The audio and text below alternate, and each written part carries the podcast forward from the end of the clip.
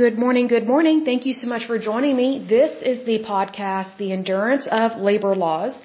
I am your lovely host, Leslie Sullivan, and today is episode 85, and we are going to kind of do a two for one special. We're going to take a look at two different things. We're going to take a look at the Rivers and Harbors Act of 1899 as well as the Refuse Act. The Refuse Act is actually part of the Rivers and Harbors Act of 1899. So I thought, well, it's probably a good thing to go over both of those because they go hand in hand and they're really quite interesting. But first of all, let me give a big shout out to my listeners because you guys are awesome as usual. I love to see you guys here. So a big shout out to Alabama, Manitoba, Ohio, Pennsylvania, Oregon, Florida, New York, Oklahoma, Texas, my lovely neighbor, and Virginia. In terms of countries, the United States, the United Kingdom, and Canada. Good to see you guys. Okay, so let's go ahead and get started on this puppy here. So, the first one we are going to discuss is the Rivers and Harbors Act of 1899. So this goes back quite a few, uh, many years, right? So this is what I was referring to when I said that, you know, yes, we are dealing with different matters in terms of the environment and labor laws and things like that. But at one point, all of this was new. So our, our ancestors and the people that uh, were born way before us, they were not morons or idiots. They knew what they were doing, and they wanted to help in any way they could in their country, which in this case is in the United States.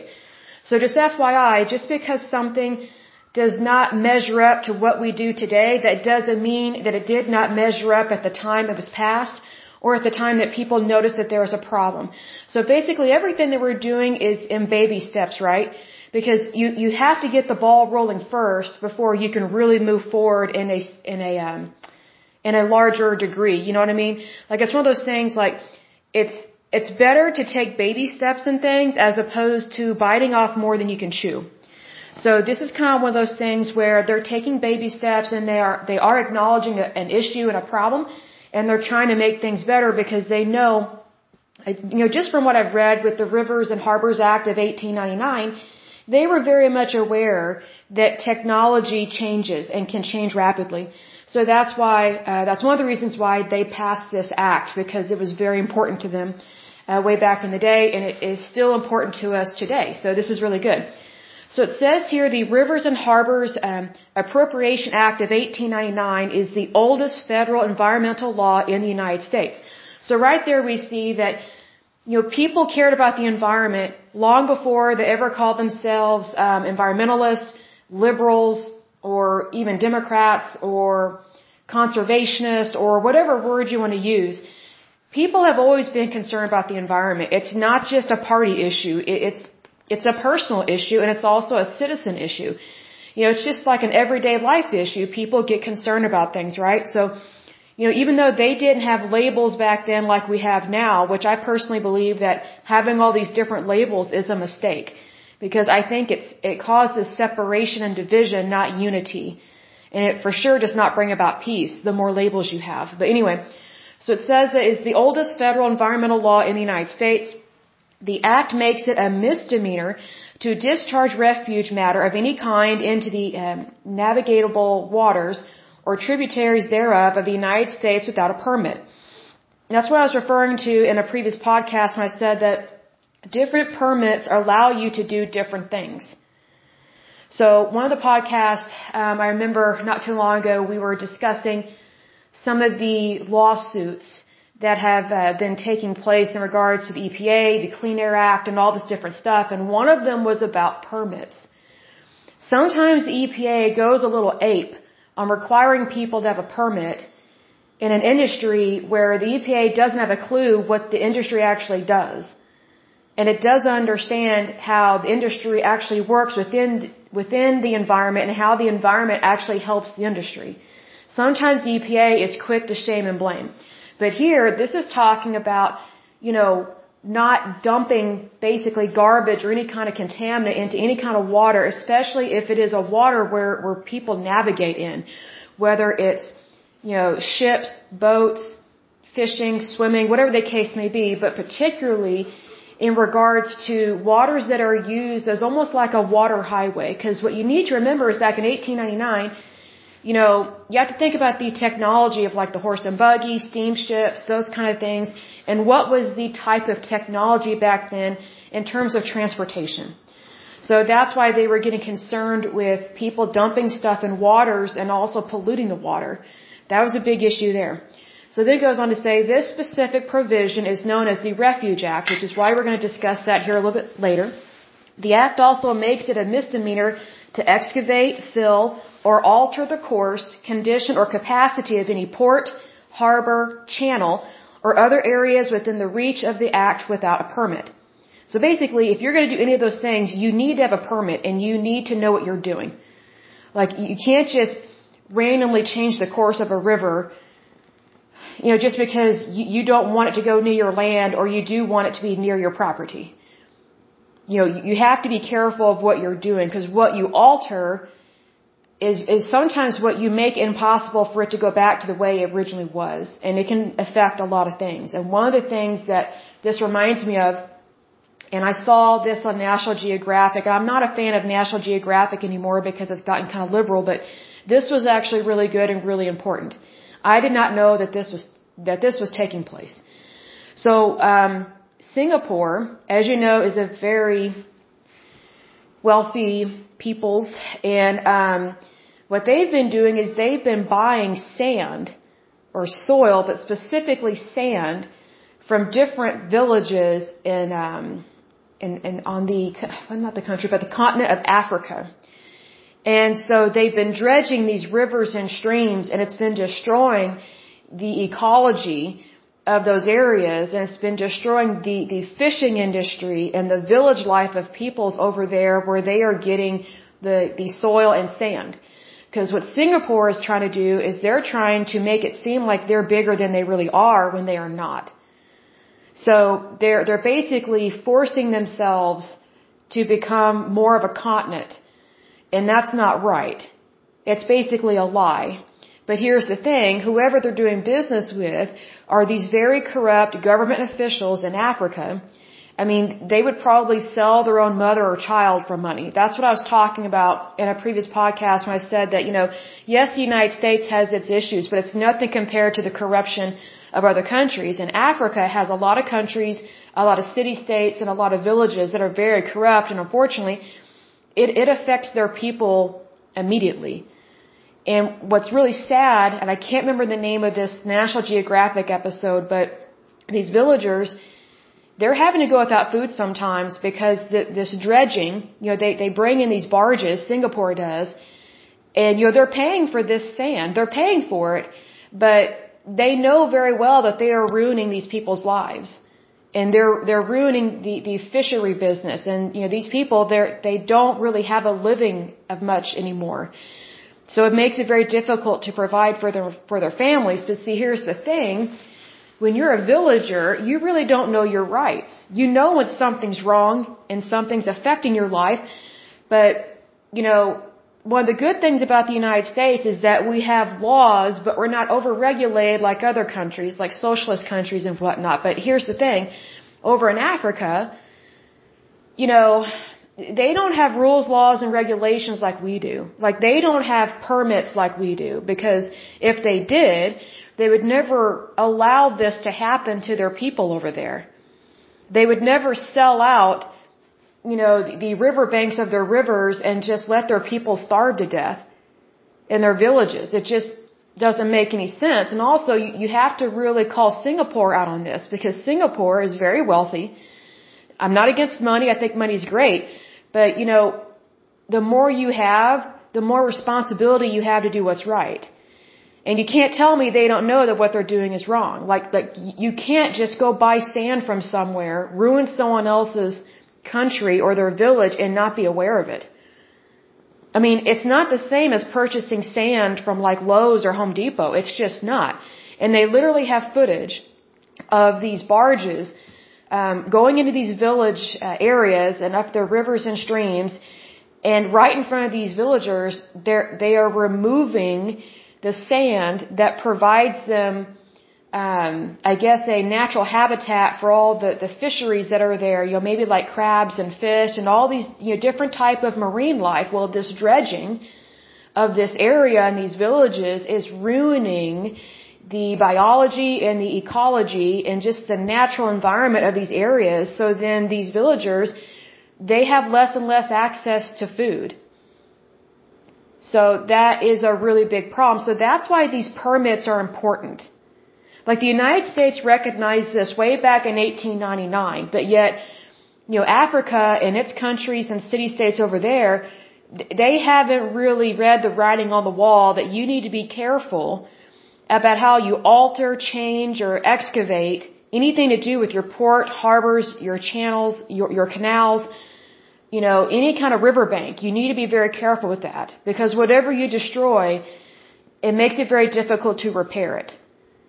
So this is why it's important that people have a permit and they know what they're doing and that they have permission to have that permit. And it's one of those things that you can't just buy or pay somebody off.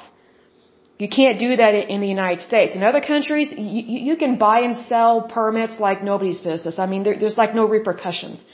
You, you can easily pay off a government official over in Africa. That happens all the time.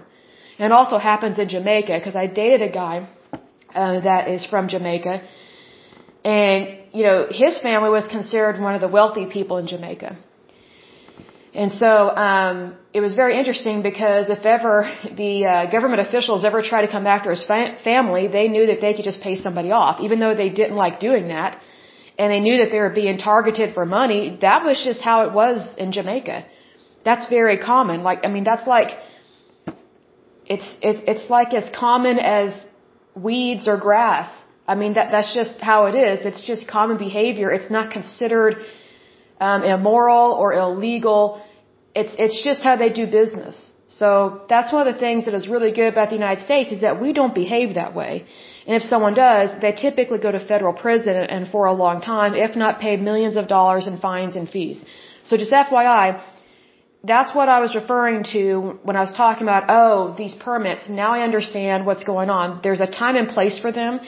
The thing I don't like about permits in the United States is when the government goes too far with them and makes it so difficult to get one to acquire one or to even utilize one. And then if they have to get one, it's not relevant to their job and it's not relative to their market or to their industry. It's just overregulation of the government. Or from the government is what it is. But anyway, moving on. It says this act also made it illegal to dam navigable streams without a license or permit from Congress. This provision was included for the purpose of hydroelectric generation at a time when the electric utility industry was expanding rapidly. So here's the thing.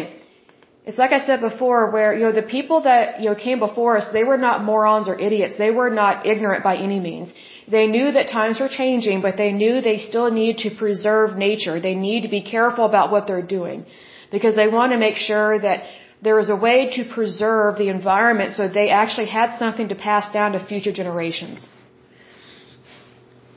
And this is, this is all going on way before the EPA came around. This is going on way before there are conservationists and a bunch of tree huggers. And I love trees. I think they're wonderful. They're great. I very much endorse trees. They're, they're very good and, and very important to our country and our planet. But here's the thing.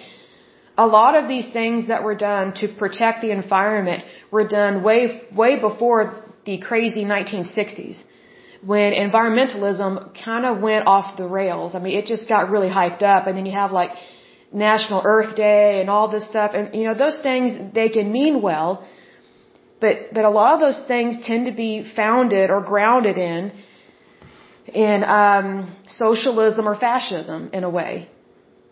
Meaning like, we're just supposed to be one big giant community and nobody should really own anything. That's, that's not the American way and that's not a smart way to live because everybody owns something. You know, even in communes, people own something. You know, to say that, you know, that nobody really owns anything and everything belongs to each other, you know that's a load of bull. You know that's horse manure. I could totally use another word to describe it, but again, I'm trying to work on my language, but it's just one of those things. Don't live a lie. See, here's the thing. If we don't take ownership of things, then, then how can we really know what's ours? That's the problem with communism, fascism, and socialism. They want you to think that, oh, everything's free, everything's for everybody. Okay, not everything is free. Everything has a price. Even freedom has a price. And it's usually someone's life. And it's usually someone that is defending your life and my life when, when we're not even over there fighting. Like even freedom is not free. So we need to be realistic and knowledgeable about this and practice, you know, that due diligence of being aware of things and not live a lie. Because here's the thing, is love a wonderful thing? Yes. Is freedom a wonderful thing? Yes. But here's the thing, if you go along the lines of communism, fascism, or socialism, you lose your freedom and there's not much love anymore. So I think that's a lot to think about, but it's very important because I'm saying you don't have to be a nut to care about the environment. You don't have to be extreme to care about other people. You don't have to shame and blame Wall Street or shame and blame the rich to make a point or to care about your country or to care about your community. If anything, you shouldn't shame and blame people that can actually help you and that want to help you. You know, most rich people don't live in castles. So why are you trying to storm them? Why are you trying to tear down their lifestyle and their way of life? You know, the rich have to go to Walmart too. I mean, I mean, the rich have to buy toilet paper, paper towels, laundry soap. They have to buy food just like the rest of us. I mean, like really think about this. Like, there really should not be a separation and division in terms of how we look at things because here's the thing. What I've noticed is that whenever people blame the rich, they're actually just jealous of what they have. And jealousy is never appropriate. It is always wrong and it's always jaded. See, that's, that's one of the biggest problems with socialism, fascism, and communism is that it demonizes what it wants to steal so that it can give them permission to make the illegal legal to steal, to steal and to confiscate other people's property possessions, their assets, their bank accounts, things like that. You know, if you wouldn't like that happening to you, why would you want that to happen to anybody else? Especially someone that, especially someone that is more successful than you. You know, whenever I meet someone that's more successful than me, I'm not jealous of them. I ask them, how did you get where you are today? What advice can you give me? I want to know, how, how did they get rich?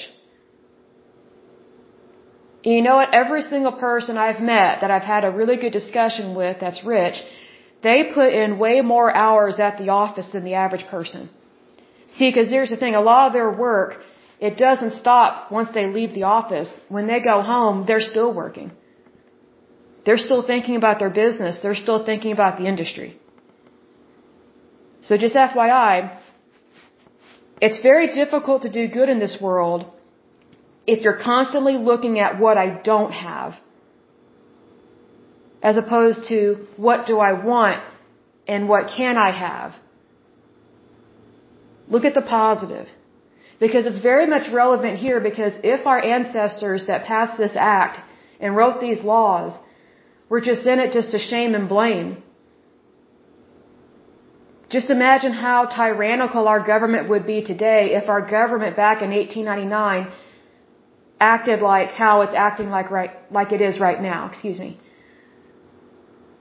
See, this act was written in terms of safety. It didn't go after Wall Street, it didn't go after big businesses. It just clearly stated in order to do XYZ, you have to have a permit. Because it's a safety issue. Safety issues apply to everybody. It doesn't matter what social status you are or, or what race you are. Safety applies to everybody. That's why this act is so important and it was written in such a way that it protects the individual. Not an ideology.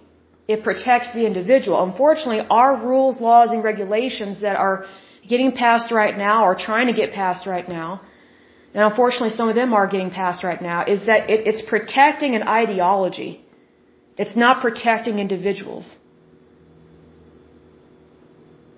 See, ideologies change like a feather in the wind. They go up and they go down.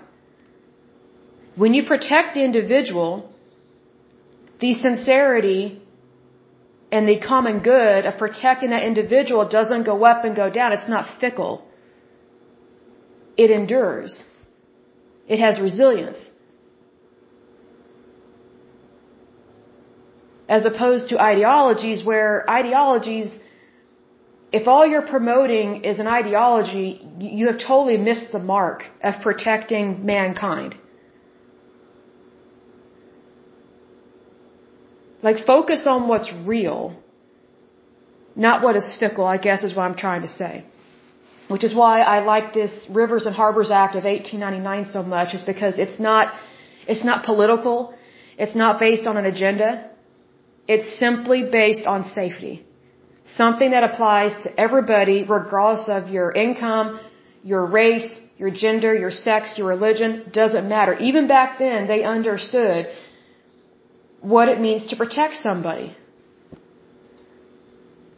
And what it means to protect the United States from from people not really knowing what they're doing in regards to the environment. They just want to make sure that everything's on the up and up. So focus on the things that are tangible and not on political life will be so much easier and life was way easier back then. It was way simpler and way easier because they, just focused on on the tangible and the things that are simple, the things that are good and the things that are true. Was our nation perfect back then? No, and we're still not perfect today. I'm not saying that at all. I'm just saying that, you know, when all you focus on is a political agenda and an ideology, you're always going to be disappointed. Always. And you will always have strife. Do not invite strife into your life. It's not worth it. Never has been, never will be. It goes on to say, although many activities covered by the Act are regulated under the Clean Water Act, the 1899 Act retains an, an independent vitality. The Act is administered by the United States Army Corps of Engineers. And then it says, let me skip down because there's a sentence here that doesn't make any sense. So it says the Jacksonville District of the Army Corps of Engineers has jurisdiction over the waters of the Caribbean Sea, the Gulf of Mexico, and the Atlantic Ocean. So that's the short and sweet version of the Rivers and Harbors Act of 1899. Let's, now let's go to the Refuse Act. Okay, so the official long title of the Refuse Act is an act making appropriations for the construction, repair, and preservation of certain public works on rivers and harbors and for other purposes. Let's see here. It was enacted by the 55th United States Congress. It became effective March 3rd, 1899, so it goes back a long ways. It says here the Refuse Act is a United States federal statute governing use of waterways. The Act, a section of the Rivers and Harbors Act of 1899, prohibited dumping of refuse into navigable waters except by permit. So basically, you better have permission or you're getting a fine and or arrested. Let's see. The Army Corps of Engineers administered the act and initially focused on controlling debris that obstructed navigation. So basically, a safety issue. Keep it simple.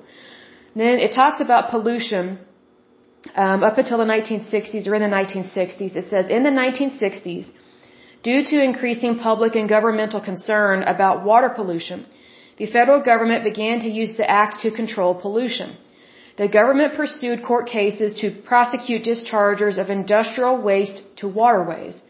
Notable cases include United States versus Republic Steel Corps or Corporation, excuse me, from 1960, and the United States versus Standard Oil Company, and that happened in 1966.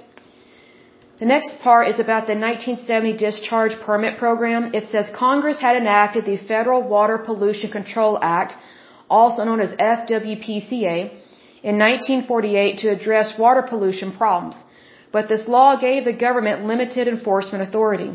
The Department of Interior, which administered the FWPCA prior to 1972, developed a policy with the Department of Justice and the Army Corps of Engineers to use the Refuse Act as an enforcement tool to complement the FWPCA. In 1970, President Richard Nixon issued an executive order creating a new permit program under the Refuse Act. The focus of the new permit program was, industrial, was on industrial pollution. And we're going to go over the different types of pollution um, here very soon because there's different types of pollution and different types of waste.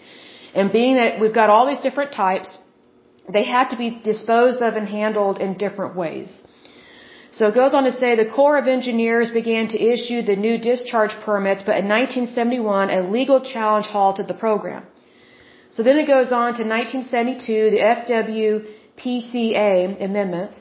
It says Congress enacted major amendments to the FWPCA in 1972. This include uh, in the legislation was a new discharge permit program called the National Pollutant Discharge Elimination System, which replaced the Refuse Act permit program. The amendments assigned led uh, responsibility for implementation of NPDES to the newly formed Environmental Protection Agency.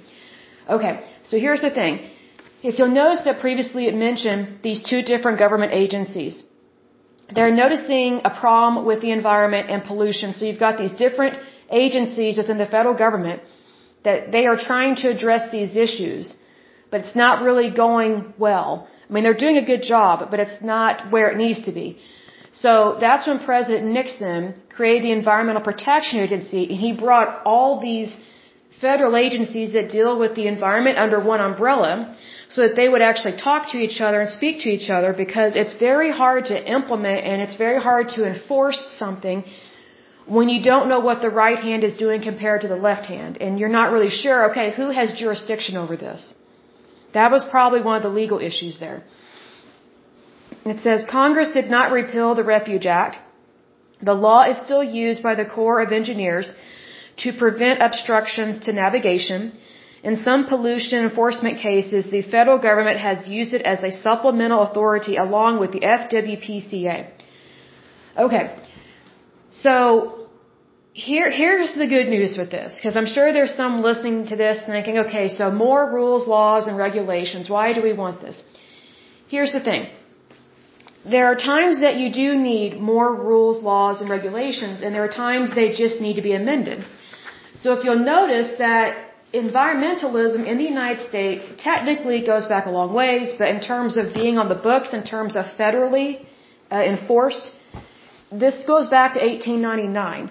But that doesn't mean that they were not trying to handle these issues before then. Okay, because remember, you've got the Industrial Revolution, we're coming out of the Civil War, um, I think the Civil War was in uh, 1860s. So there's a lot of things that change over time, right? And our industries change as well. So if you remember, uh, back in the late 1800s, the North was considered industrial. The South was considered, uh, the South was considered more farming. So you have these two different types of industry, you know, within the United States to begin with, and then they're both growing and at different rates. So they're trying to figure out, okay, how do we get our industries to grow? And then how do we properly dump up this stuff? Because this is new to us. So, but also, how can we still make um, our cities and towns in the in the country beautiful without ruining it? You know, because do we need these products? Yes. Do we need jobs? Yes. Do we need industrialization? Yes, of course we do. But we need to keep things good and clean. So it's it's, it's baby steps. It's it's baby steps towards the future. So, needless to say, you know, a little bit later in this podcast, we're going to go over all the different federal agencies that there are go into more detail with them, and then look at which ones are still around and which ones were created, but then they either merged with another federal agency or, or they are no longer around because they are no longer needed. You know, sometimes federal agencies merge with each other, and other times one kind of takes over the other in hopefully a good way. Hopefully, you know, hopefully it's not like a corporate merger, you know, where, where it's not always pleasant, but you know, the whole point is that we're not supposed to have duplication. So what was happening before the EPA was created, there was duplication of jobs and job responsibilities in terms of trying to get a handle on the pollution in the environment. So it's a good thing that President Richard Nixon created the EPA, signed that into law, and actually made it so that the EPA is the hub. Anything to do with the environment anything that has to deal with those federal agencies goes directly through the EPA. Because otherwise, you've got multiple people trying to take charge of something and then, you know, what is the private sector supposed to do? And what is the regular everyday citizen, what are they supposed to do when they have multiple government agencies, multiple federal agencies barking at them, saying, hey, you know, you owe us, or you're supposed to report to us, or we're going to fine you. And it's like, okay, well, who, who am I supposed to report to? Because there's multiple people telling me either the same thing or different things, but you're both complaining about the environment. That's one reason why the EPA was created. So that there would be consistency. So the right hand would know what the left hand is doing. Because if, if you don't really know where you're going, then you're not going to know when you have arrived, much less you're not going to know when you are, when you are in fact lost. So that's why this is so important. So again, the EPA, technically it has its beginnings going all the way back to 1899 because that's one of the original uh, federal acts or laws on the books about the environment. But people were already trying to help the environment even before 1899 because see here's the thing. Rules, laws, and regulations don't just fall out of the sky. They're very intentional. They're very serious. And so I bet what happened was, because this is typically what happens, people notice things. And they're like, hey, wait a second. Is that supposed to be in the river? Are we supposed to be dumping that in the ocean? You know, are we supposed to be this close to a riverbank? You know, th these kinds of things. You know, people are noticing that, hey, we need to take better care of the environment. We need to care about our country. So I guarantee you, I bet these issues were going on for probably two or three decades before 1899 and before this was ever passed. Because here's the thing. Normally, I say normally, Normally, the way that rules, laws, and regulations are passed is because they notice a problem, they notice an issue. And so they want to correct it and make things better. So it's kind of like the, the after effect. There's an issue, okay, so let's prevent this from happening in the future. Let, let's try and, you know, cushion the blow of this. So it's always, it's not retroactive, it's, it's just cause and effect. So the cause is pollution. The effect is, okay, peoples back in the 1890s, if not earlier, were noticing there's an issue and we need to protect our waterways. So that's why they passed something like this. It wasn't just, oh, let's just pass a random law or a random act. It's not the same as with Obamacare. Obamacare to me was very much random. And they wanted to take over our health care. They want to take over health insurance companies and put health insurance companies out of business. So, I'm not a big fan of Obamacare because when Obamacare passed, it greatly affected the state of Oklahoma. It was horrible. Our insurance premiums went up. I mean, they skyrocketed. The cost of medicine skyrocketed. Everything medical, everything health insurance, everything pharmaceutical, anything in the healthcare industry drastically, the, the prices were hiked. It was no longer affordable. I mean, they call it the Affordable Care Act. My goodness, it's the Unaffordable Care Act is what it is. And they didn't really take into consideration who this affects. See, here's the thing. In regards to the Rivers and Harbors Act of 1899, it was about safety. It wasn't about putting people out of business. And it wasn't about raising the price of something. And it wasn't punishing people. It was about safety. And it wasn't about taking over a, a whole industry. You know, Obamacare, it tried to take over all these different health insurance companies, and there are some health insurance companies that are no longer around because of that stupid law. But with the Rivers and Harbors Act, its goal was just to protect people. It, it did not try and put, you know, shipyards out of business. It did not try and put um, anybody in the transportation business. It did not try and put them out of business. That that was not the goal. It was just safety. That's it. And it didn't demonize companies that made a mistake. It just said, hey, you have to purchase a permit to do that. Otherwise, you have to pay a fine. See, when we have, when we focus on the simple, then we're, we are better able to handle the complex. But if all we're looking at is the impossible and we're just focusing on things that are too complex, like we're, we're biting off more than we can chew, that's where the problem happens. Because if you bite off more than you can chew, you can't really handle much of anything. But if you handle it from a baby steps point of view, and you handle it that way, you will do way more good. And you will be able to see more of your, the, fruit of your labor come to pass. You will see it come to fruition. Which is what I think everybody wants. Because I think there's nothing more disappointing when you work really hard, but then you never see the outcome of it, or the outcome is not what you wanted. You know what I mean? So it's better to take continuous baby steps and work on as you go along as opposed to just biting off a big old chunk of something and then expecting to be able to chew it and swallow it and I'm just you know that's not that's not how you handle things appropriately. So in this case they handled it very appropriately. They saw there was a problem and so they just said, okay, well, you know, let, let's just make it so you have to have a permit. It's something that simple. They didn't put people out of business. They didn't demonize anyone. They just said you have to have a permit because they know people need to use the waterways and they, they, they knew that people needed to be able to dump things, but they needed to dump it in the appropriate place. That's all. It was just, it was just about safety.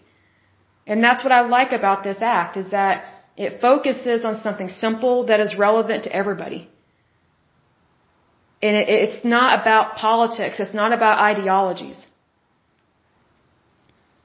It's simply about public safety, which applies to everybody, regardless of whether you are a citizen or not. It doesn't matter what race you are. It doesn't matter your income status. It doesn't matter what sex you are, what gender, what occupation you have, or your age, whatever the case may be, because safety applies to everybody equally, man, woman, or child.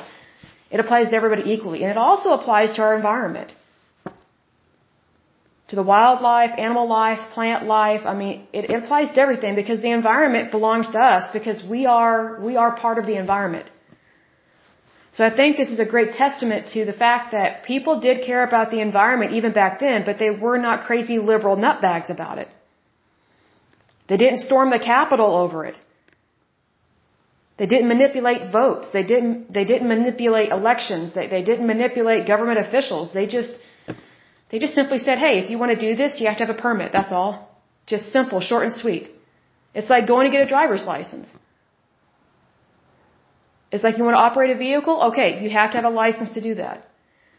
But the really good thing about the permits for the Rivers and Harbors Act is that it has to be approved by Congress. So, and that's especially in regards to um, when, when you are trying to dam rivers or streams. So, you know, I think that's really smart to do that because sometimes people have this horrible opinion of Congress like they're stupid and don't care. I mean, there may be some morons that are serving terms in Congress, but I think the majority of them are, are smart, knowledgeable, have common sense, regardless of what side of the aisle they're on. I, I do think that both sides of the aisle really care. I think they do care about people. I do think they care about the environment. And I'm always impressed and happy and very glad whenever they find common ground because I think something like this, you can easily find common ground. Because you want the common good. But you're not, how do I describe this? You want the common good, but that doesn't mean you're a socialist or a fascist or a communist. That doesn't mean that you think everybody should live in a commune. It just means that, you know, you want everybody to be safe. But, but you don't have to confiscate other people's property just to ensure safety. Which is, in fact, what the EPA has been doing. And they started, well, they've been doing that for a long time, unfortunately, but it really vamped up, or really ramped up during Obama's term. Um, he allowed the EPA to do a lot of things that was just really bad, and there were a whole lot of court cases. I mean, good luck trying to fight the EPA sometimes if you're just a regular mom and pop kind of person and you know, you don't you know, you don't have a printing press like the government does in terms of currency. So, unfortunately, sometimes the EPA it thinks that it has permission to protect the common good by confiscating from the common good, which is you and me. Well, that's not right. It's not right at all. In fact, that's legalized thievery whenever the EPA or the federal government confiscates your property. If they take your property or confiscate it, they need to pay you for it. And you need, you need to be in the position, and you do have the position of giving them permission to do that. They can't just take it. They have to buy your property from you. They can't just take it. And they have to give you what your property costs. They can't lowball you. I know sometimes they get away with it and that's wrong. But they're not supposed to do that. That's not right. You know, unfortunately, sometimes our federal government doesn't like to pay its bills. And it thinks that it shouldn't have to pay retail price or it shouldn't have to pay what things are actually worth. An example of that is in Medicare and Medicaid, particularly in Medicare. When you're on Medicare, you are forced, first of all, you're forced onto Medicare once you reach a certain age, and you're forced onto generics. Not all generics are great. In fact, some of them are quite bad. You know, there's a reason why the brand name is so good. It's because it's more than likely made in the United States or in Europe. You know what's in it and it, it just works better than generics. As mentioned previously, a lot of generics are made in other countries that they don't have a Food Drug Administration. They don't have an FDA. They don't have the same safety standards that we have. And it's really caused a lot of harm to a lot of people's health. So just because there's a generic, I would go with the brand name first. Because brand name drugs tend to be made a whole lot better than generic. And plus generics, they can claim that they have the same efficacy. They don't always have that. Sometimes it's only a maximum of like 85% of being effective. And plus, you may not exactly know what's in your generic drug, especially if it's made in India or China or Croatia or one of these other countries that they don't really care or value human life the same way that we do, and they don't have the same rules and law, rules, laws, and regulations that we have. See, because here's the thing: these other countries they don't value safety the way the United States does. And you don't have to be a crazy liberal nutbag to care about safety. Safety is basic. It doesn't matter what party you're in. When you go to bed at night, you, you like to think and believe that you're safe, right? By locking your front and back door. That, that safety is basic. It's not political. It's, it's not an agenda. It's just basic. You know, like when you're driving a car, you want to know that it's safe to drive it, right? Airbags, anti-lock brakes, you know, all this good stuff. You want to know that it's safe. You don't have to be a Republican to want safety. You don't have to be a Democrat to, to expect an airbag to work. I mean, it's, it's just basic, it's basic instinct to want to feel safe and to desire that. So I think the more that we stop politicizing things that are human nature, meaning like you want to be safe, and stop making that an agenda issue and just let it be what it's what it is, where you know safety applies to everybody equally. I think if we just keep it simple, then then we can pass or we can pass more rules, laws, and regulations that are actually beneficial to people and not a hindrance, or we can repeal the ones that are bad. Because there are a great many rules, laws, and regulations I don't agree with, and I think they need to be repealed. And you know, we can discuss that in another podcast. Because you know, if you are just a nation of laws, then you obviously don't trust your people to do the right thing and you think they don't have a brain. But if you are a nation of liberty and freedom, then people are free to be themselves and they are free to do what's right because they choose to do what's right. Not because the government strong arms them, but because they just want to do what's right because that's typically what mankind wants to do. It's actually very rare for people to be evil. People can be stupid, but that's not evil. Unfortunately, whenever you put the government in charge of every little thing, it demonizes what it means to be a human being. And it's like, well, if you're going to demonize what it means to be a human being, then technically we're, we're all in the wrong all the time, but yet we're not. But if you put your government in charge of all these different things like this, when you have socialism, communism, or fascism, you know, you're basically never going to know which end is up. which is very unfortunate because it leads to uncertainty. See, when you have liberty and freedom, you always know which way is up. Because, because you're free to choose to have a good life. And your rules, laws, and regulations are not a burden. See, like this Rivers and Harbors Act of 1899 and the Refuse Act, I don't think it's a burden at all. I don't see anything wrong with it. And believe me, if I thought something was wrong with it, I would say it. I'd be like, listen up, listeners, I found one that's bad. Mm, don't like it. You know I would tell you straight up. But this one, I'm impressed with it. It's short, sweet, to the point, it's simple, and it actually created a great foundation for people in the future, like within a hundred years later, if not less, it created a, a baseline of how to navigate things that we don't like what's going on in the environment and how to make things better. Not demonizing, not shaming, not blaming, just focusing on what we can do. You know, what do we have control over? You know, I've often found that whenever people are anxious or worried, it's because they feel like they don't have control. And there are some things that they don't have control over, and that makes them very nervous. But I encourage people, focus on what you can control. Because literally, that's all you can control. But that's a good thing. Because then if you focus on what you can control and what you can do, then you don't have the weight of the world on your shoulders. Because not, not a single one of us is supposed to have the weight of the world on us. I mean, you talk about being cruel to yourself. Like, don't take on more than you can handle or take on more than what you can do. You know, it's like when I started this podcast, I thought, okay, I want to start a podcast, but I want to, I want to do something that I really care about because I, I looked up all these podcasts and, and whatnot, and I was like, you know, I know there's a lot of podcasts that are, that are silly, they're funny, some are super serious, like way more serious than mine. But I know that there's a lot of podcasts out there that's kind of, not necessarily folly, but, um, they're just kind of silly and I'm not naturally a silly person. I mean, I like to laugh. Like one of my favorite movies is Super Troopers. I love that movie. I truly love it.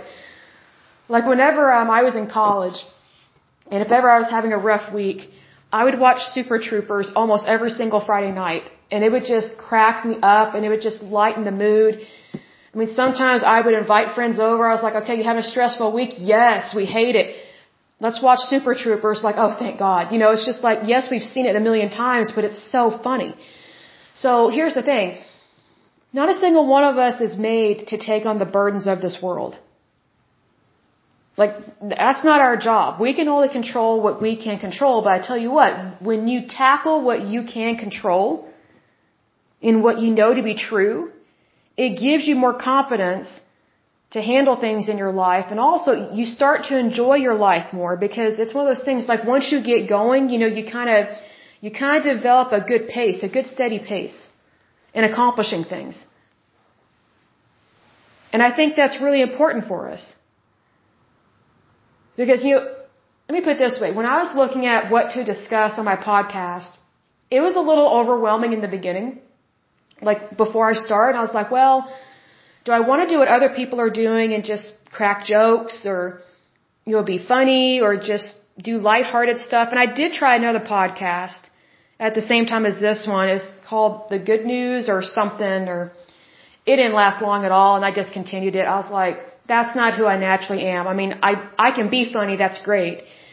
But, um, I'm kind of more conservative and, and slightly on the serious side, not super serious, I can't ever have fun, but I just thought, you know, I think we have enough comedians out there, and if God wants me to be a comedian, then He can have me host the Oscars sometime. You know, I wouldn't mind doing that, or the Emmys, or whatever the case may be. I, I could definitely host it, but here's the thing, like, I just got to thinking about it, it's like, well, you know, I can either do what other people are doing, or I can do what I want to do. I need to do what my calling is. And I've always been concerned about workers' rights. Always. Ever since I was like 14 or 15 or 16 years old when I entered the workforce. I mean, I legally started uh, working when I was 16, but I was already volunteering and helping people out, you know, as a teenager, as a teeny bopper. And I'm not saying that that was illegal labor. I'm not saying that at all. But I'm just saying that, you know, I took it very seriously when I got a job for the first time when I was 16. And I wanted to make sure that I knew my social security number, um, that I knew what tax forms I was filling out, even as a teeny bopper. I mean, I really researched stuff, and this was way back in the day when stuff was not always readily available online. And it was kind of unheard of to ask serious questions as a really young person, as a teenager. Like adults would just look at me and be like, why are you asking this? And it's like, because we're dealing with my labor and we're dealing with my wages. We're dealing with my taxes. I just kind of want to know the facts. So that's just always been my mindset. And I thought, you know, what do I want to focus on? Like, what means a lot to me? And, I, you know, the thing that means a lot to me is workers' rights. Making sure that people are protected.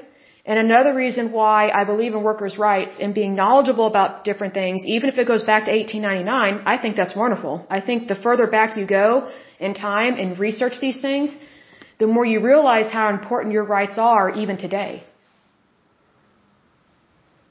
And you realize all the good work that people did in times past to help you, even though they never knew you.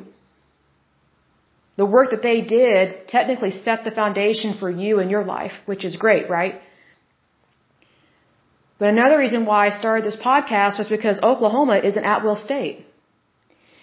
And there are a lot of things that I do not agree with. Does that mean I want socialism, communism, or fascism? No. Because it would be way worse.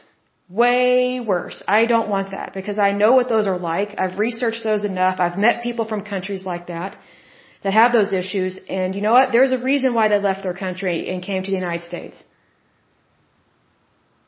I mean, that, that's just how it is. It's like, you know, why would you want to become like something that people are leaving? But I do think it is important to do good wherever you are. So even though I'm not always happy with the things that happen in Oklahoma, I know that I can do good wherever I am, wherever God puts me. Because I will always stand up for the worker. I will always stand up for workers' rights. Because technically every single one of us is a worker. Whether you have a job or not, you are a worker. You just may not realize it. You know, just because you retire, that doesn't mean you no longer have workers' rights. That doesn't mean they're null and void and don't apply to you anymore. They still apply to you especially in tax and labor laws. So it's, it's very important to realize that you have value. You have value far more than you realize. So being that we know that to be true, I think it's important that we know the history of our country and we know the history of these rules, laws, and regulations that, uh, that directly impact or affect our everyday life in ways that we may not realize until like a, a catastrophe happens, like a tornado or a hurricane or, you know, like for example, COVID-19 or something, you know, it's very interesting, like all the, all the workers' rights issues that occurred during and after the pandemic. Like one of the things I do not agree with is I don't think it's appropriate for an employer to require you to get the vaccine. I don't agree with that. Do I think everybody should get the vaccine? Yes. I think that if you can medically get the vaccine, meaning you're not you're not allergic to the ingredients or you're not on a medication that would interact with that, you know, and you have permission from your doctor and that's considered safe enough for you to take, which for the majority of the population, it is a very safe vaccine. I do think the majority of the population should get that vaccine, but I don't think your labor, your job, should be dependent upon whether or not you get vaccinated. See, because here's the thing. More people have died of the flu than of COVID-19. But do we force people to get the flu vaccine? No. And here's the thing. I couldn't stand working with people that did not get the flu vaccine because they, almost every year they got the flu. And they would spread it like crazy at work because they would not stay home when they were sick. That angered me. That made me so mad. I'm like, this just, mmm, I don't like that. Because what sucks is that a lot of times when people get the flu, they also get bronchitis or pneumonia, so then they're just a walking petri dish of disease. I hate that crap. Believe me. But it's one of those things that even though I, I don't like that, um, that stupidity, because it is stupid to walk around sick and not care that you're infecting people. I think that's stupid. I think it's evil. Here's the thing though. You're not required to get the flu vaccine. I think people should be, if they're going to require that you get COVID-19 vaccine, I think you should be required to get every shot that there is. Which would be the flu, COVID-19, HPV, hepatitis A, hepatitis B, measles, mumps, rubella. There are a whole bunch of others. I wish the shingles vaccine was available to everybody, but stupidly our government and what's it called? The American Medical Association, they're so dumb these days. They're morons. Like they, they've become socialists. They, they limit healthcare like you would not believe. Like back in the day, it used to mean something really good when the American Medical Association would, would give its approval of something. Like it used to have warrant to it. Like it used to mean something. It doesn't anymore. The American Medical Association is uh, predominantly in the back pocket of the federal government, so it very much promotes limited healthcare. And it's like, how can you be a medical association and be limiting healthcare in any way, shape, or form. Like, that just tells me right there they don't value human life anymore. They don't care if it gets destroyed or limited. So, I mean, you kind of have to, how to describe this? You have to be careful what you put your faith in. I learned that lesson. Like a lot of these medical associations, they don't care about people like you think they do. A lot of them are just uh, money making machines. But they, they get to process their taxes as nonprofits because they claim to care about people and they claim to not be for profit. I'm like, really? So would you work for free if you were on that board?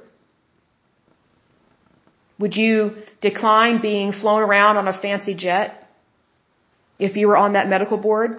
You know what I mean? Like, they need to put their money where their mouth is. So, I mean, back in the day, these associations, it, they used to mean something, they, and they do a lot of good. They did do a lot of good. It's just now they're kind of being run in a very um, laissez-faire, uh, socialist kind of way. And it always concerns me whenever a medical association sides with the federal government on anything, because they used to never do that. Because the only reason why we have such good modern medicine and good medical you know, inventions here in the United States is because it's not run by the government. If you want insurance or healthcare that's run by the government, go to the USSR. Go to a communist country where, where it sucks being over there. Your healthcare is limited and uh, disease spreads very quickly over there. It's just how it is.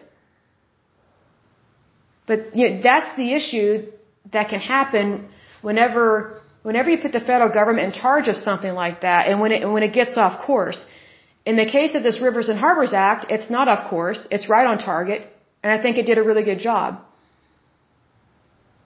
And if anything, it makes me really glad that I started this podcast because not only do I get to share this information with other people, but I get to learn something about it. I get to learn about my country, which is wonderful. I love that. Because one, one of my favorite topics in schools was civic studies. Because we got to learn what it meant to be an American. And it wasn't political. It wasn't um, criterion race theory.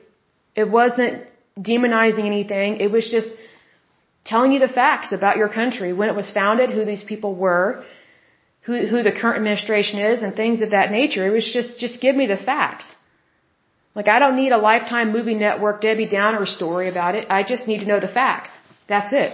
This is really good about this, is that we get to focus on the facts and you know, we, we can each draw our own conclusions, which is wonderful because we have that freedom here in the United States. In other countries, you're not hardly allowed to speak up about anything. Anything. And the curriculum is very much controlled. Like ridiculously controlled. And whenever you have the government in charge of your curriculum, there's always an agenda behind that. Always. Because you're going to have lack of freedom of speech. And there's going to be favoritism, but it's going to be political, how, how to describe this? Political favoritism. Which means that you and I, the citizens, will always suffer because I guarantee you, the federal government does not view citizens as their favorite. The federal government or any kind of government views itself as its favorite. And it just uses the citizens for tax dollars. Should we pay our taxes? Yes, it's important. That's wonderful. Taxes are very important. We should all pay them. But it should be a reasonable amount. I've said this in times past. I don't think the taxes should be above 10% because I think if a government needs more than 10% of everybody's wages, it's got a big spending problem. And they need to balance their books. I mean, I think we have trillions of dollars in debt right now. I mean, and you can't blame that all on Republican presidents that went to war. Because Republican presidents are not the only one that have taken the United States to war. There have been Democrats and Republicans.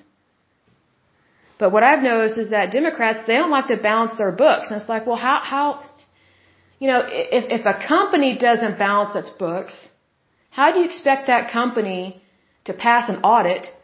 And how do you expect them to stay in business? Like just, just keep it simple. Like balance your books. If you can't afford something, just admit you can't afford something. There's nothing wrong with that. And then once you can't afford something, then you spend the money on it. You know, that's just common sense. And again, that's just baby steps towards a brighter and better future, but you at least have to acknowledge what's going on, right? I mean, that, that's just common sense. I just wish our government had more common sense, but I think that kind of comes and goes depending on who is, um, who is in charge of things of these different federal agencies. And I don't just mean the President of the United States because the President is not in charge of every federal agency. It's not a dictatorship. You know, we have a democracy, so that's one of the great things about the United States. I mean, we have a lot of things to be grateful for and to be appreciative for in the United States, but one of the things I'm really grateful for is that you know, whoever is serving as president, doesn't matter if it's Democrat, or Republican, of course right now it's, it's President Biden, but, you know, what I love about the United States is that the president does not put himself in charge of every federal agency. First of all, can you imagine how exhausting that job would be? And number two, it would not be appropriate to be in charge of every federal agency because that's a dictatorship. That's what Putin does. That's what Stalin did. That's what Hitler did. That's what Mussolini did. I mean, are any of those names positive names? No.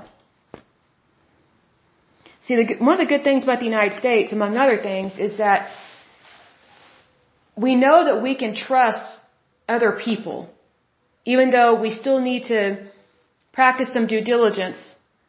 It's just that, you know, we behave in a way better fashion than other countries, especially within our government agencies.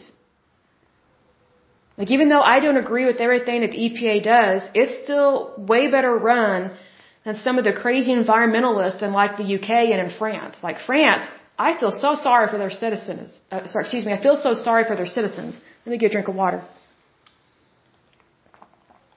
Their citizens over there in France have been having to deal with a tyrannical government for probably well over eight years now. I mean, they're trying to force the French citizens to have, um, let's see, they're trying to force people into having government daycare. And even if you are a stay-at-home mom, you are not allowed to have your child at home with you. You, you have, you are forced to take it to a daycare via the government. And, and that's what um, Biden's administration has been trying to get passed here in the United States. I mean, they have a way of worming around it and trying to make it seem like it's a good thing. They try and make it seem like, oh, well, women want to go back to work and daycare should be paid for by the employer and or the federal government. Well, see, here's the thing. I don't think daycare should be paid by, by the employer. That's not a right. That's not a health benefit. That's the responsibility of the parents. I mean, that's just how it is. Daycare is a service that you purchase. It's not a right. It's not in the Constitution. It's not in the U.S. Constitution, and it is not in your state's Constitution. See, because here's the thing. If you want the federal government to be in charge of that and to enforce that, you're basically putting the federal government in charge of your children, which is what China has done. And China bumps off children.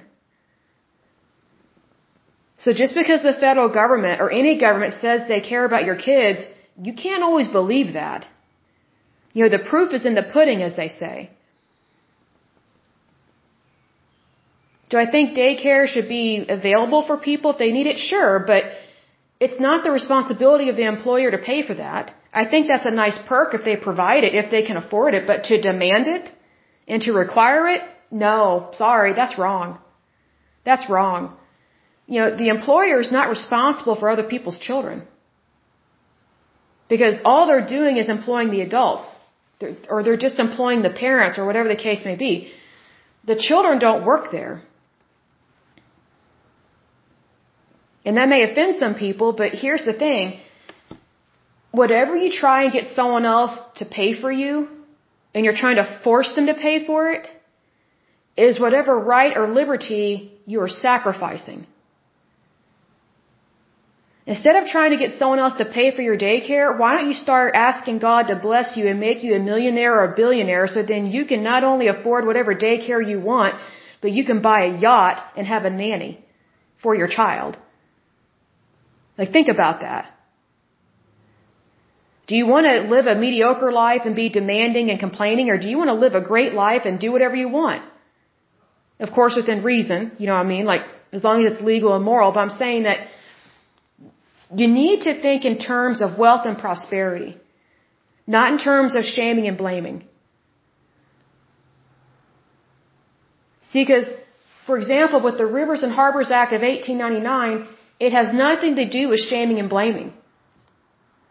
It was about safety and also it wanted to make sure that industries could still grow. They just need a permit. But if you have the mentality that the government should pay for this or my employer should pay for this, all you're trying to do is get someone else to pay for what you want, and that's a form of greed. Greed is not moral, and it's technically not legal. It's like what I've said in the past in other podcasts where I said greed is not just in Wall Street. In fact, that's the last place you should look. Greed occurs in so many other places, and it's mostly hidden. And it's those hidden places where we need to be looking. Because if you think about Wall Street, it's heavily regulated and it's overregulated. That's why we need to be paying attention to all the places where it's not regulated. Because that's where a lot of greed takes place, but it flies right under the radar. So just be aware of that and just, you know, practice some due diligence in your life. I do the exact same thing. And believe me, there, there are a lot of things that I could complain about, that I could, that I easily could get angry about. But I made a decision a long time ago to not live that way. I would rather just be informative about stuff and not be angry or irritated, even though there are some things that ruffle my feathers every now and then. It doesn't serve any good to just be offended all the time. Focus on what you can control.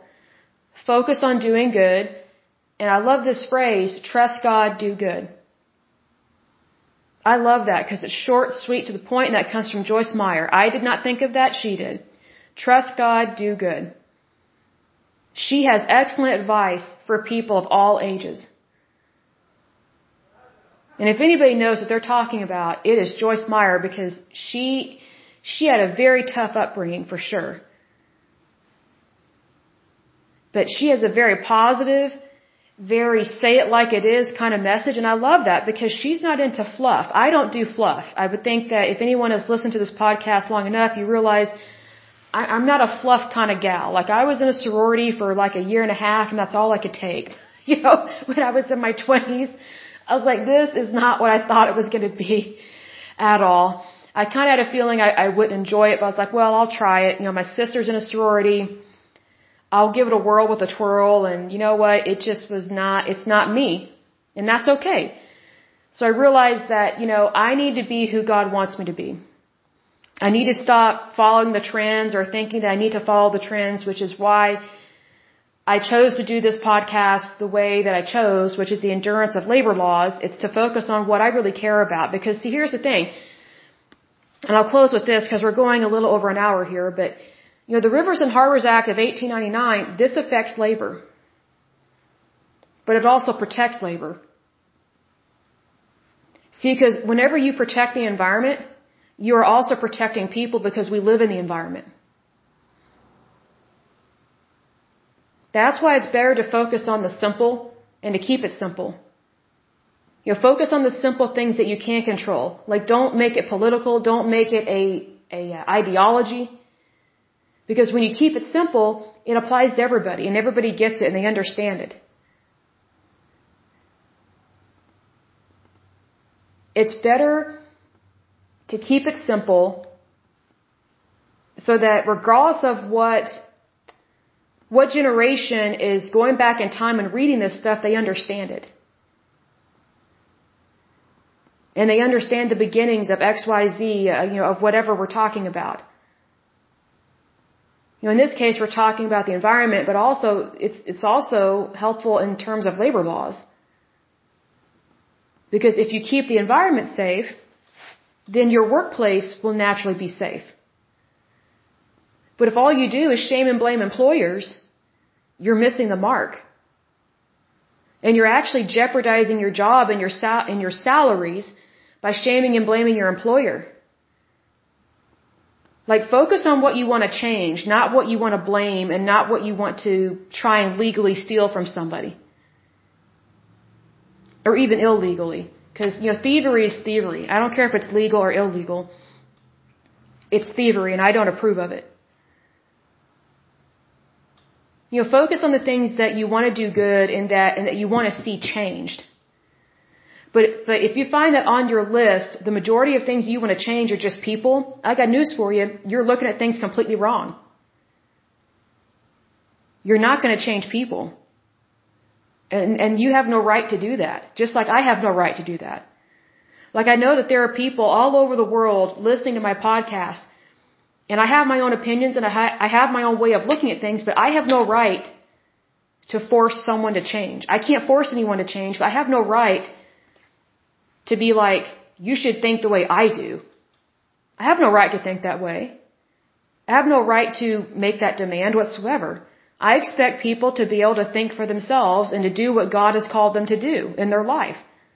Because their journey is not my journey, and vice versa. I'm not in charge of other people's lives. If someone is age 18 or older, I expect them to act like an adult and I expect them to get it together and get out there and work.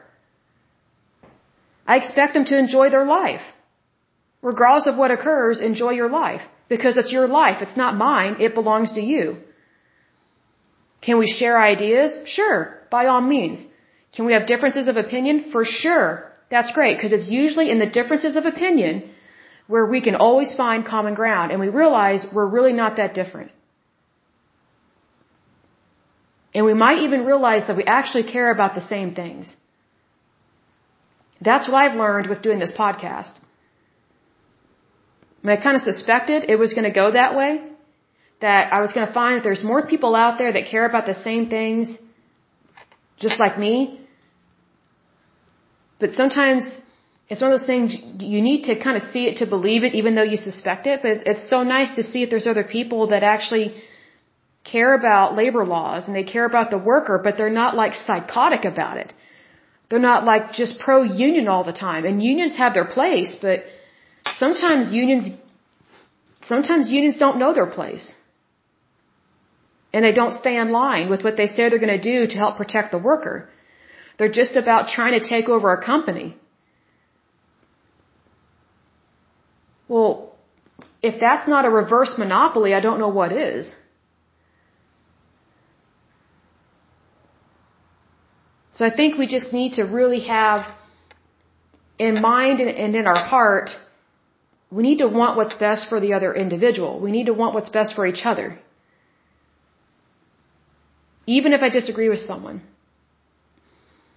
You know, like I don't agree with passing a, a lot of rules, laws, and regulations, but I do know that some of them are very important and that we need them. Others we need to get rid of immediately.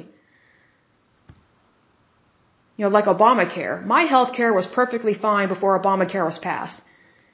It went to crap. It, it went in the toilet when Obamacare was passed. It was horrible. I mean, it was just, it was devastating what all that law did to our healthcare system. And it's just like, you have got to be kidding me. The last thing I want to be like is like the United Kingdom or Great Britain or whatever, or be like Australia. with their socialized medicine. That's just, that's not right. I don't ever want to be put on a waiting list. Ever. It's like, you know, when you need help with something, you need it right away, right? Why make someone wait? Well, that's what the government does. And what we're learning with these Superfund sites, and I'll close with this. Some of these Superfund sites, they were put on the list back in the 80s, but they're still not cleaned up. And we've got like almost 1,400 of them just on the national priorities list, okay? We still have 40,000 littered across the United States that have still not been cleaned up. Can we get it done? For sure. But I think this shows just how slow the federal government is to get things done.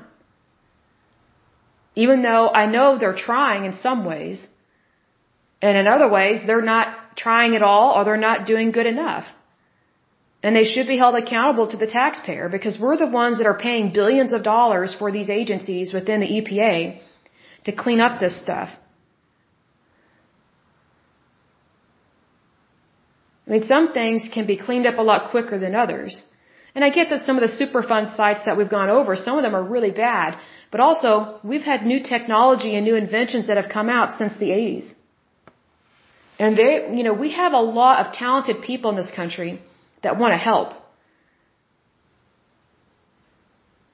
That's why I've always been of the opinion that yes, we have these Superfund sites in the United States, but that's a wonderful opportunity to do good. We can clean it up. And we can do it in our lifetime. I don't think we should look at as, oh, isn't this horrible? It's going to take forever. Do you really want to work with someone that's a Debbie Downer and just sees the bad in everything? No, I, I can't stand working with people like that. It's just, they make it so difficult to accomplish anything. And then when it's difficult to accomplish something, they go, mm, see, I was right. It's like, no, actually you were wrong. You were the sour apple in the barrel and you caused the, you caused this project to cost more than it should have and you slowed it down and, you jeopardized the outcome of it by your negativity and by, and by you not wanting to work. How many people have you met that have been like that? I've met plenty and I've worked with plenty of them. They're horrible. And the thing, you know, what they don't realize is that those kinds of people have, the reason why they're a problem is because they have a horrible work ethic. If someone has a horrible work ethic, you need to fire them. Moving them to another department doesn't work because you know what? They will ruin every department that they get transferred to. I have learned that over the years. You know, sometimes we get soft as a people and we think, well, I don't want someone to lose their job. You know, maybe, maybe they just don't like this department. No, guess what? They probably just don't like working. They're lazy. They're good at complaining. They're good at whining. But do they get it done? Do they get the job done? No. They're, they're saboteurs. They're Debbie Downers. They're dream killers. I mean, why waste your time, your energy, your breath I mean, me personally, I just say I don't waste my brain space on people like that. Because the risk is too great. When you're around people like that and you hire people like that and you keep them on your staff, you're jeopardizing the future of your, your project and your company. Because you know, it's, it's Debbie Downers and dream killers that will never have your back. They're actually very selfish, greedy, jealous people. Nobody likes to say that, but it's the truth. And if you disagree with me and you want to try and prove me wrong, write me a message. Email me if you want. Reach out to me by all means and be like, Leslie, you are wrong and I have proof. I'll be like, okay, let's hear it. I'll even have you on my show. But I tell you what, I can already tell you, you're wrong. I say that respectfully. See, because here's the thing. Whatever bad behavior you defend is what you tolerate. And whatever you tolerate is what you allow to contaminate. You know, protecting a bad worker and not firing them is like not leaving a spouse that cheats on you all the time and keeps giving you a sexually transmitted disease. You know, like gonorrhea, chlamydia, you know, trichomonas, or whatever that other one is called. They have a behavior problem.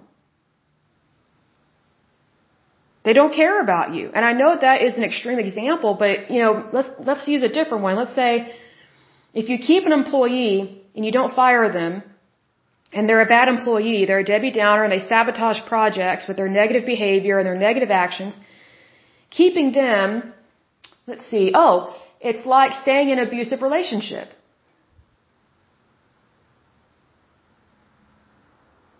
It's, it's never going to work out. Here, here's the thing. You can't change people. People have to change themselves. And sometimes it takes a firing to get someone to realize, oh, I was the problem. Sometimes people don't change until they are brought to their knees and they ask God for help. That doesn't mean get religious or spiritual on people. I'm not saying that. I'm just saying that sometimes people don't change until they've lost everything. And I'm not saying force someone into poverty. I'm not saying that at all. I'm just saying that sometimes people don't change until they hit rock bottom.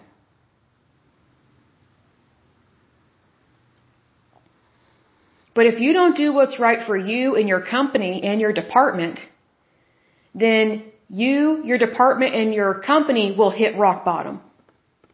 And that person that brought you there to your knees will not be there to help lift you up. They're still going to be negative and they're going to say things like, oh, well, we knew it wouldn't work out. I guess this just proved me right. Do you really want to listen to that crap, that garbage? No, don't do that. Please don't pull the inclusive card and say, oh, well, we're inclusive. Hey, guess what? You don't have to include bad people in your workplace. You don't. And that may be a little off topic from what we're talking about, but something told me to say that. I don't know how to describe it. But something is telling me that someone needed to hear that today. If you've got someone working for you that bothers you, that doesn't have your back, doesn't care about your company, doesn't really have the best work ethic, you need to let them go. They can file unemployment all day and all night. Who cares? Get somebody else in their place. Hire somebody that's way more talented than them. Hire someone that's way more positive than them.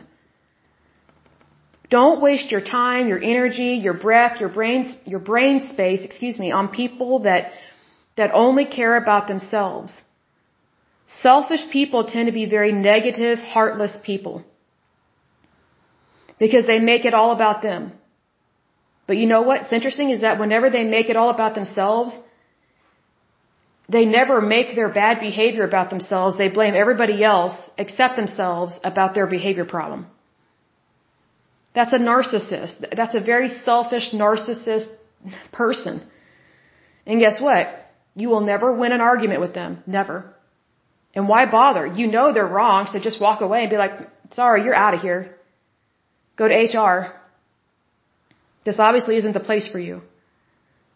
And it's okay to let people go. It's okay to do that. Please do not be fearful of the repercussions, if any, of, of firing someone, of letting them go. And I'm saying that from an at-will state. And I don't even, I don't like to give advice on how to fire someone, but believe me, I've worked with some people that I'm like, why does this employer keep this person here? Why are they putting up with this crap? It's destroying their business. It's really sad. I mean, keeping a bad employee is like baking cookies, and let's say you have you know, baking soda or baking baking powder that's outdated, it's it's expired. But you keep using it and guess what? That bad ingredient because it's it's it's bad, it's spoiled, it's no good, it keeps ruining your cookies. And then you wonder why your cookies don't taste good or they don't look right. It's because you haven't replaced the bad ingredient with a good ingredient. But yet you're still trying to get the same results. you, you think you're going to get really good cookies with outdated ingredients, and guess what? You're not. So, I guess, look at things from a chef's point of view or from a baker's point of view, because I'm a baker, I bake pies and cookies and things, but predominantly I specialize in pies. But you need to know when to walk away from stuff and when to seek something better. And I think that's what was going on here with the Rivers and Harbors Act of 1899. They wanted something better. They knew they needed to change. And so that's why they passed this, this act. But they did it in a non-confrontational way. They did it based on safety. They did not do it based on who was in office. They did not pass it based on who's serving in Congress or Senate or President. They did not do it based on, okay, which company do, do we, you know, can we not stand and who do we want to get rid of in terms of companies and want to take all their money. They didn't pass that act based on those things. They only passed it based on safety. That's it. Keep it simple, trust God, and do good. I'll go ahead and let you guys go, but until next time, I pray that you're happy, healthy, and whole, that you have a wonderful day and a wonderful week. Thank you so much. Bye bye.